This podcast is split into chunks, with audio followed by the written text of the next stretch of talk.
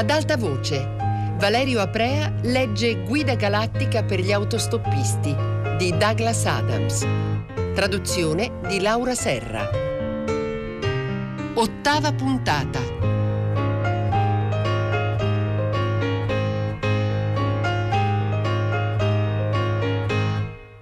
Marvin si trascinava lungo il corridoio lamentandosi. E poi, stava dicendo, ho questo dolore terribile a tutti i diodi della mano sinistra. Ma no! esclamò truce Arthur che gli camminava a fianco. Davvero? Oh sì, confermò Marvin. Ho chiesto che me li sostituissero, ma nessuno mi dà mai ascolto. Posso immaginarlo. Ford stava emettendo strani fischietti e sibili. Bene, bene, bene, disse fra sé. Zaphod Bibelbrox. Di colpo Marvin si fermò e agitò le mani in un gesto scoraggiato. Sapete cos'è successo adesso, vero? No, cosa? chiese Arthur, che non aveva voglia di saperlo. Siamo arrivati a un'altra di quelle porte. La porta in questione cominciò ad aprirsi. Marvin la squadrò con sospetto. E allora, disse Ford spazientito, vogliamo attraversarla o no? Vogliamo attraversarla o no? Lo scimmiottò Marvin. Sì, di qui si entra sul ponte di comando. Mi è stato chiesto di portarvi sul ponte. Sarà probabilmente la domanda più intellettuale di tutta la giornata. La porta finì di aprirsi. Il robot, con aria di tremendo schifo, la attraversò. Grazie, disse la porta, per aver reso tanto felice un'umile porta. Nel profondo di Marvin gli ingranaggi stridettero. Curioso, osservò il robot funereo, che proprio quando si pensa che la vita non possa andare peggio, a un tratto vada peggio. Lasciò Ford e Arthur a guardarsi in faccia e stringersi nelle spalle e si trascinò avanti.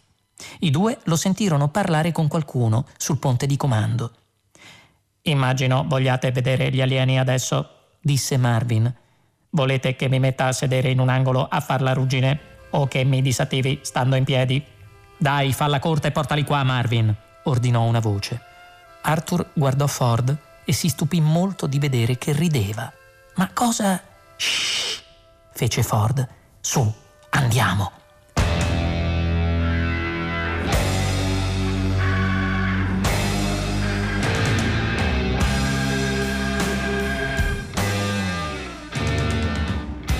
entrarono sul ponte di comando.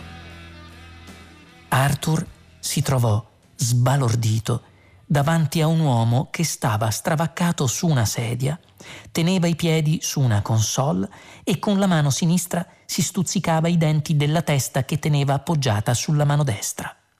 L'altra testa, invece, aveva dipinto in faccia un gran sorriso disteso e disinvolto.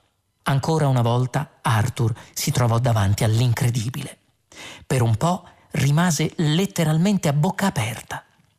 Il singolare individuo salutò pigramente Ford con la mano, ostentando disinvoltura, e disse Ciao Ford, come va? Sono contento che tu sia venuto a farmi visita. Ford rispose con altrettanta disinvoltura. Zafod, che bello rivederti! Hai un'ottima cera e il braccio supplementare ti dona. Che bella nave hai rubato! Arthur guardò Ford strabuzzando gli occhi. Vuoi dire che conosci questo tizio? domandò agitando l'indice in direzione di Zafod. Conoscerlo, fece Ford. È... si interruppe e decise di fare le presentazioni si rivolse a Zafod. Zafod disse: Questo è un mio amico, Arthur Dent. L'ho salvato quando il suo pianeta è saltato in aria.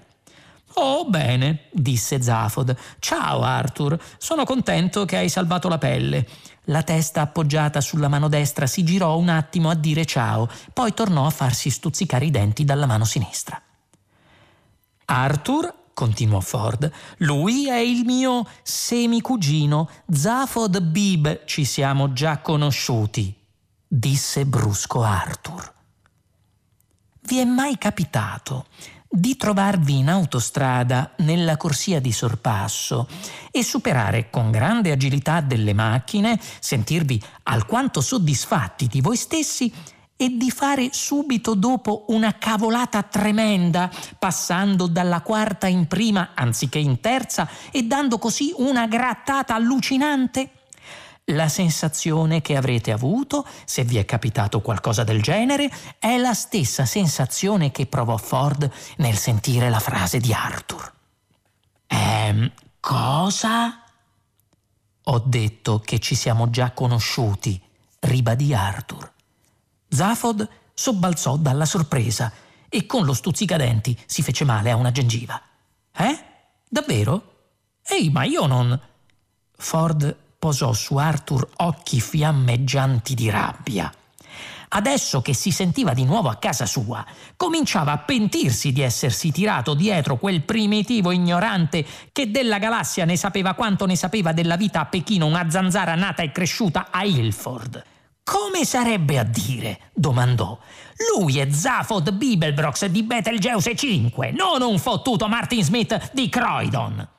E allora? disse gelido Arthur ci siamo conosciuti, vero, Zaphod Bibelbrox? O dovrei chiamarti Phil? Cosa? urlò Ford.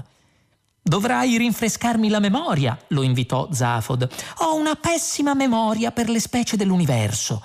È stato a una festa, insistette Arthur. Sì? Beh, ne dubito, disse Zaphod. Vedi? Lascia perdere, dai, Arthur, lo esortò Ford. Arthur non batté ciglio. Una festa, sei mesi fa, sulla terra, in Inghilterra. Zafod scosse la testa e fece un sorriso stretto. Londra, insistette Arthur. Islington. Ah, fece Zafod con aria colpevole. Quella festa? No, non era giusto, pensò Ford. Guardò prima Arthur, poi Zafod e ripeté l'operazione più volte. Alla fine disse, rivolto a Zafod, Ehi, non mi dirai mica che sei stato anche tu su quel miserabile pianetucolo? No, certo che no, rispose Zafod garrulo. Ci ho fatto giusto un salto, sai, ero diretto da altre parti e...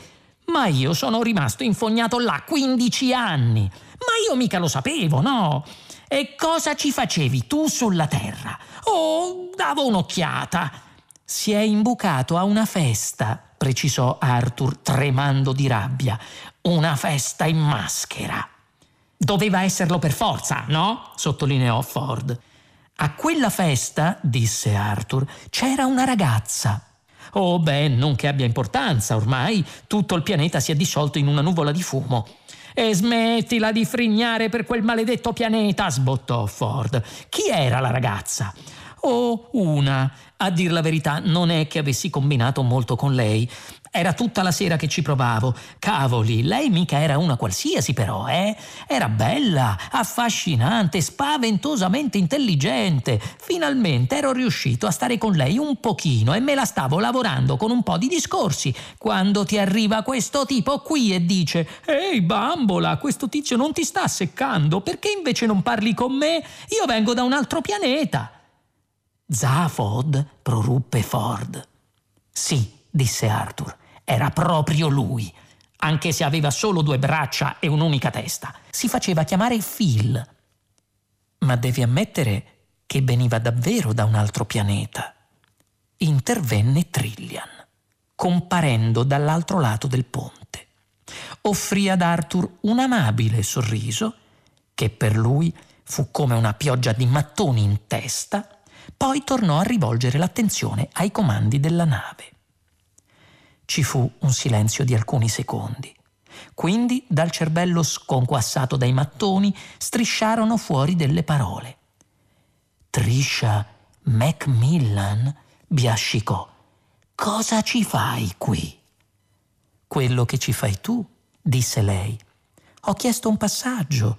Dopotutto, con una laurea in matematica e un'altra in astrofisica, cos'altro potevo fare? O quello, o tornare a fare la fila il lunedì all'ufficio collocamento. Infinito meno uno, chioccolò il computer. Somma di improbabilità completa. Zafod guardò Ford, poi Arthur, poi Trillian. Trillian, disse infine, Credi che questo tipo di cose si verificherà ogni volta che useremo il motore ad improbabilità infinita? Temo che sia molto probabile, sì, rispose lei.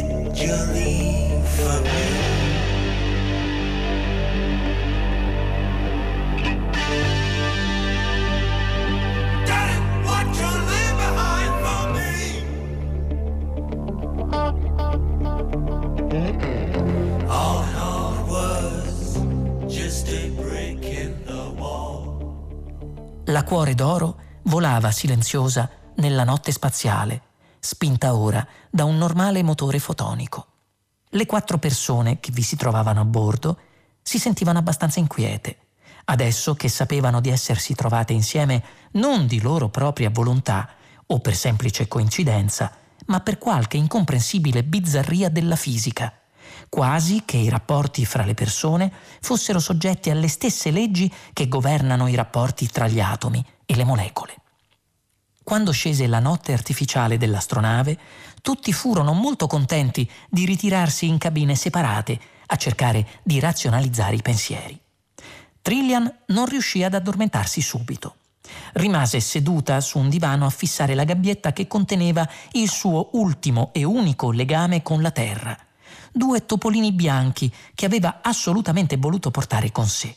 Aveva sempre pensato che non avrebbe mai più rivisto il suo pianeta, ma adesso era turbata dalla sua reazione davanti alla notizia che era andato distrutto. Le sembrava così lontano e irreale il ricordo della Terra che non sapeva proprio cosa pensare. Osservò i topolini correre furiosamente per la gabbia e alla fine si concentrò completamente su di essi. Poi si riscosse dal suo torpore e andò sul ponte di comando a studiare sullo schermo i dati luminosi che indicavano la rotta della nave nello spazio. Le sarebbe piaciuto conoscere quale pensiero inconscio le impediva di addormentarsi. Neanche Zafod riusciva a dormire e anche lui aveva qualche pensiero inconscio che lo teneva sveglio. Avrebbe voluto sapere qual era a quanto si ricordava, da quando era sulla Cuore d'Oro, aveva avuto un'unica sensazione fastidiosa, la sensazione di non essere interamente sull'astronave. Per lo più era riuscito a rimuoverla e a non preoccuparsene, ma era affiorata di nuovo all'arrivo inspiegabile di Ford Prefect e Arthur Dent. Dietro la stranezza di quell'avvenimento pareva esserci un invisibile disegno. Nemmeno Ford riusciva a dormire. Era troppo eccitato dal fatto di essere di nuovo in viaggio. Proprio quando aveva cominciato ad abbandonare ogni speranza, i 15 anni di prigionia erano finiti. Girovagare per un po' con Zafod era una prospettiva allettante, anche se c'era qualcosa di indefinibilmente strano nella storia del suo semicugino. Per esempio, il fatto che fosse diventato presidente della galassia era francamente sorprendente, così come era sorprendente il modo in cui lui aveva abbandonato la carica. C'era forse una ragione dietro queste stranezze? Non avrebbe avuto senso chiederlo a Zafod, perché Zafod non aveva mai dato l'impressione di avere delle motivazioni per il suo comportamento. Aveva fatto dell'insondabile un'arte. Lui la vita la aggrediva con un misto di ingenua incompetenza e di eccezionale talento e spesso era difficile capire dove finiva l'una e cominciava l'altro. Arthur dormiva e come. Era stanco morto. Qualcuno toccò la porta della cabina di Zafod, che si aprì subito. Zafod? Sì? Era Trillian la sua figura si stagliava contro l'ovale di luce della porta. Credo che abbiamo appena trovato quello che cercavi. Davvero?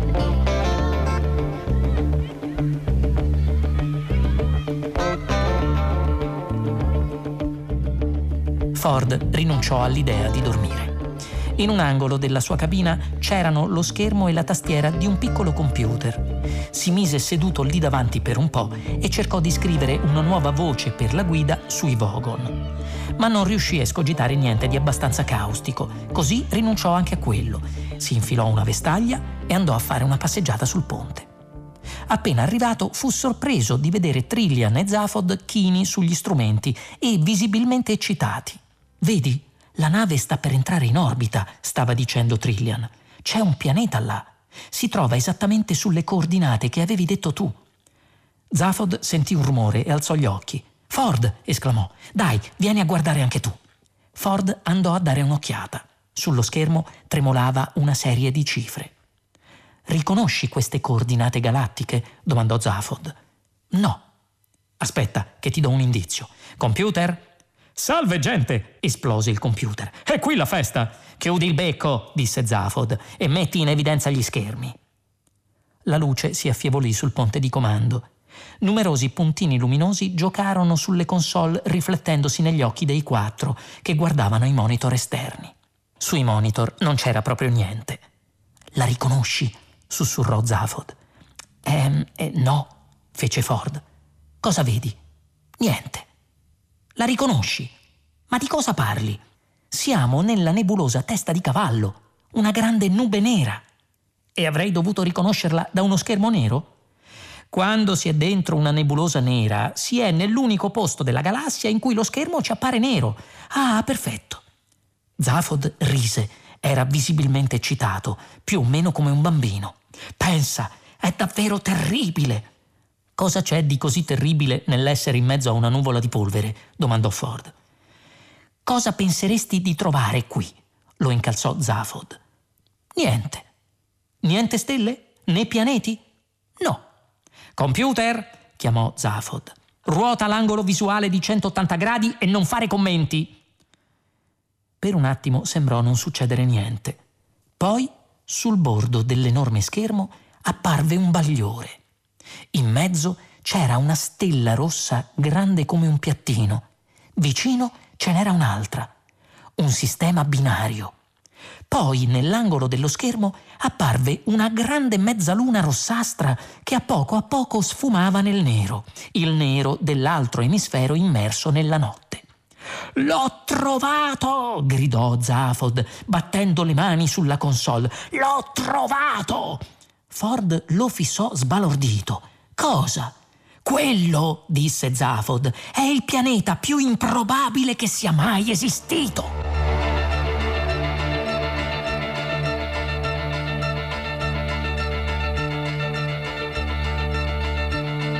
Brano tratto dalla Guida galattica per gli autostoppisti pagina 634.784, sezione 5A, voce Magratea. Anticamente, nelle nebbie dei tempi più remoti, nei grandi giorni gloriosi dell'ex impero galattico, la vita era selvaggia, aspra e forte, e in gran parte esentasse. Possenti astronavi navigavano tra soli esotici cercando avventura e fortuna tra i più lontani meandri dello spazio galattico. In quei tempi gloriosi gli animi erano coraggiosi, le poste erano alte, gli uomini erano veri uomini, le donne erano vere donne e le piccole creature perlusciose di Alfa Centauri erano vere piccole creature perlusciose di Alfa Centauri. Tutti osavano affrontare ignoti orrori, compiere grandiose imprese, azzardare a testa alta anacoluti che nessuno aveva mai azzardato prima. Fu così che fu foggiato l'impero. Molti uomini naturalmente diventarono ricchissimi, ma questo era perfettamente naturale e non c'era affatto da vergognarsene, anche perché nessuno era davvero povero o almeno nessuno degno di un minimo di considerazione e per tutti i commercianti più ricchi e più arrivati la vita cominciò inevitabilmente a diventare noiosa e scipita. A un certo punto essi pensarono che la colpa fosse dei mondi che avevano conquistato. Nessuno era del tutto soddisfacente. O il clima non era tanto buono nel tardo pomeriggio, o la giornata era di mezz'ora troppo lunga, o il mare aveva la sfumatura di rosa sbagliata. E così si crearono le condizioni per inaugurare un nuovo, sconcertante tipo di industria specializzata, la fabbricazione di pianeti di lusso su ordinazione. La sede di tale industria era il pianeta Magratea, dove gli ingegneri interspaziali succhiavano materia attraverso i buchi bianchi dello spazio e la plasmavano in pianeti da sogno. Pianeti d'oro, pianeti di platino, pianeti di soffice gomma con un sacco di terremoti tutti costruiti con cura e con amore perché rispondessero alle aspettative degli uomini più ricchi della galassia, che erano abbastanza esigenti. Questa speculazione fu così riuscita che ben presto Magratea divenne il pianeta più ricco di tutti i tempi e il resto della galassia si ridusse in squallida povertà. E così il sistema crollò L'impero andò in sfacelo e su più di un miliardo di mondi affamati calò un cupo silenzio, disturbato soltanto dal lieve rumore delle penne degli studiosi che di notte faticavano su piccoli mediocri trattati di economia politica programmata. Magratea stessa scomparve e il suo ricordo passò presto nelle tenebre della leggenda. Ora, in questi tempi illuminati, Nessuno più, ovviamente, crede a un briciolo di quella leggenda. Watch out. to feel